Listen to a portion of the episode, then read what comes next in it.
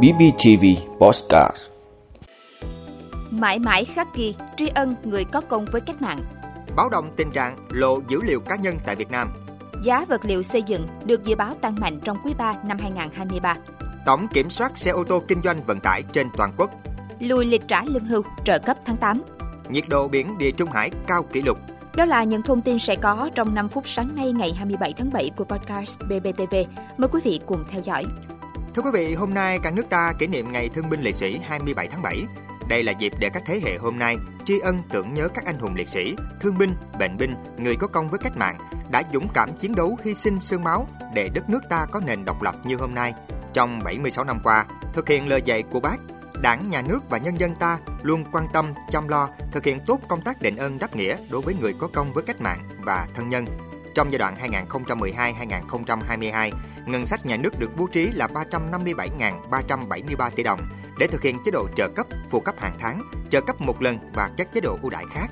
Cả nước đã vận động được trên 13.000 tỷ đồng hỗ trợ hộ gia đình người có công xây dựng mới trên 84.000 căn nhà và sửa chữa trên 69.000 căn nhà tình nghĩa, tặng gần 126.000 sổ tiết kiệm cho các gia đình chính sách với tổng số tiền trên 1.000 tỷ đồng. 2.988 mẹ Việt Nam anh hùng còn sống được các tổ chức cá nhân nhận chăm sóc phụng dưỡng suốt đời.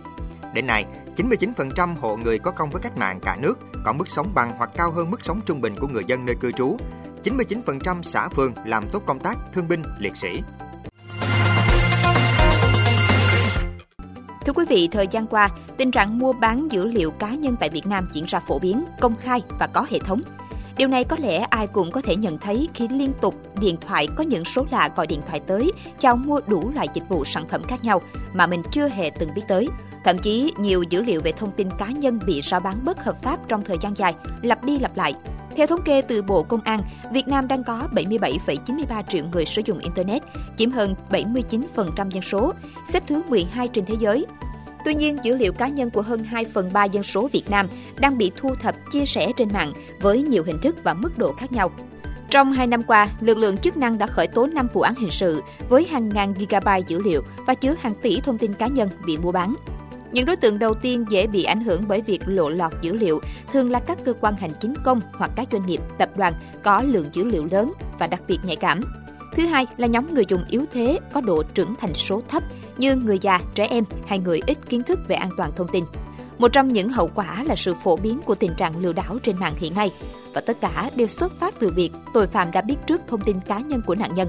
Nghị định 13 của Chính phủ về bảo vệ dữ liệu cá nhân vừa có hiệu lực từ ngày 1 tháng 7 năm 2023.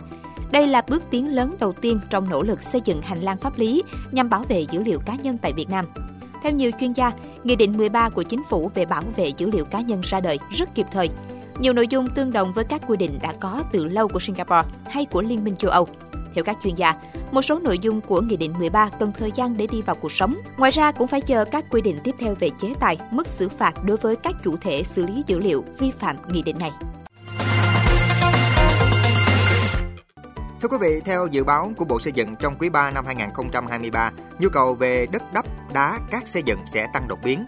Giá các loại vật liệu xây dựng này cũng được dự báo tăng, gây khó khăn cho cả chủ đầu tư, đơn vị thi công và chính quyền các địa phương. Riêng đối với các loại vật liệu xây dựng như xi măng, thép xây dựng và nhựa đường, Bộ Xây dựng dự báo giá sẽ giữ ổn định hoặc giảm nhẹ trong quý 3 năm 2023 do khả năng cung cấp và sản xuất luôn đáp ứng được nhu cầu thi công xây dựng và xuất khẩu. Quý vị, Bộ Công an vừa ban hành kế hoạch tổng kiểm soát xe ô tô kinh doanh vận tải hành khách và xe ô tô vận tải hàng hóa bằng container. Tổng kiểm soát sẽ diễn ra từ ngày 1 tháng 8 đến ngày 15 tháng 10.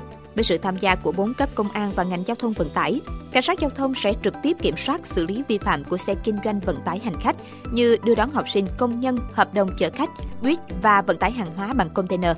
Các hành vi vi phạm được tập trung xử lý gồm điều kiện của người điều khiển phương tiện, nồng độ cồn, ma túy, xe hết niên hạn sử dụng, quá hạn kiểm định, quá khổ quá tải, tốc độ, dừng đổ đón trả khách không đúng nơi quy định, chở quá số người quy định. Thưa quý vị, Bảo hiểm xã hội Việt Nam vừa yêu cầu Tổng công ty Bưu điện Việt Nam, Bảo hiểm xã hội các tỉnh, thành phố thông báo kỳ trả lương hưu trợ cấp của tháng 8 sẽ lùi trả vào ngày 14 tháng 8 thay vì ngày 5 hàng tháng để đủ điều kiện trả cả phần lương hưu được điều chỉnh tăng thêm và chiêu lĩnh phần lương hưu tăng chưa trả của tháng 7. Từ tháng 9, lịch trả lương hưu sẽ về như cũ. Tổng công ty Bưu điện Việt Nam sẽ trả lương hưu trợ cấp bảo hiểm xã hội theo mức hưởng mới qua thẻ ATM và tiền mặt tại bưu điện. Để nhận trực tiếp, người hưởng lương hưu trợ cấp bảo hiểm xã hội và người nhận thay cần mang theo các giấy tờ theo quy định trước đây như là thẻ chi trả, giấy ủy quyền còn hiệu lực. Thưa quý vị, báo cáo của Viện Khoa học Hải dương Tây Ban Nha cho biết đã ghi nhận kỷ lục mới về nhiệt độ mặt nước biển hàng ngày tại địa Trung Hải. Trong khi đó, các nhà khoa học cảnh báo rằng nhiệt độ mặt biển cao sẽ đe dọa tới cuộc sống của sinh vật biển. Thông tin trên được đưa ra trong thời điểm thời tiết cực đoan trong tháng 7 này, đang tàn phá nhiều nơi trên hành tinh. Ví dụ như nhiệt độ tăng cao kỷ lục ở Trung Quốc, Mỹ và miền Nam châu Âu, dẫn tới các vụ cháy rừng, thiếu nước và sự gia tăng các trường hợp phải nhập viện vì nắng nóng. Báo cáo của Tổ chức Hợp tác Quốc tế chuyên nghiên cứu về ảnh hưởng của biến đổi khí hậu World Weather Attribution WWA nêu rõ, sóng nhiệt đến sớm một cách bất thường đã khiến nhiệt độ tại khu vực này nóng hơn tới 20 độ C so với thường lệ và nền nhiệt cao kỷ lục trong tháng 4 đã bị phá khi tăng thêm tới 6 độ C. Ở Maroc, nhiệt độ thậm chí đã tăng vọt lên mức kỷ lục trên 41 độ C tại một vài khu vực. Trong khi đó, tại Algeria, mức nhiệt cũng vượt quá 40 độ C. Cảm ơn quý vị đã luôn ủng hộ các chương trình của Đài Phát thanh truyền hình và báo Bình Phước. Nếu có nhu cầu đăng thông tin quảng cáo ra vặt, quý khách hàng vui lòng liên hệ phòng dịch vụ quảng cáo phát hành số điện thoại 02713 887065. BBTV, vì bạn, mỗi ngày.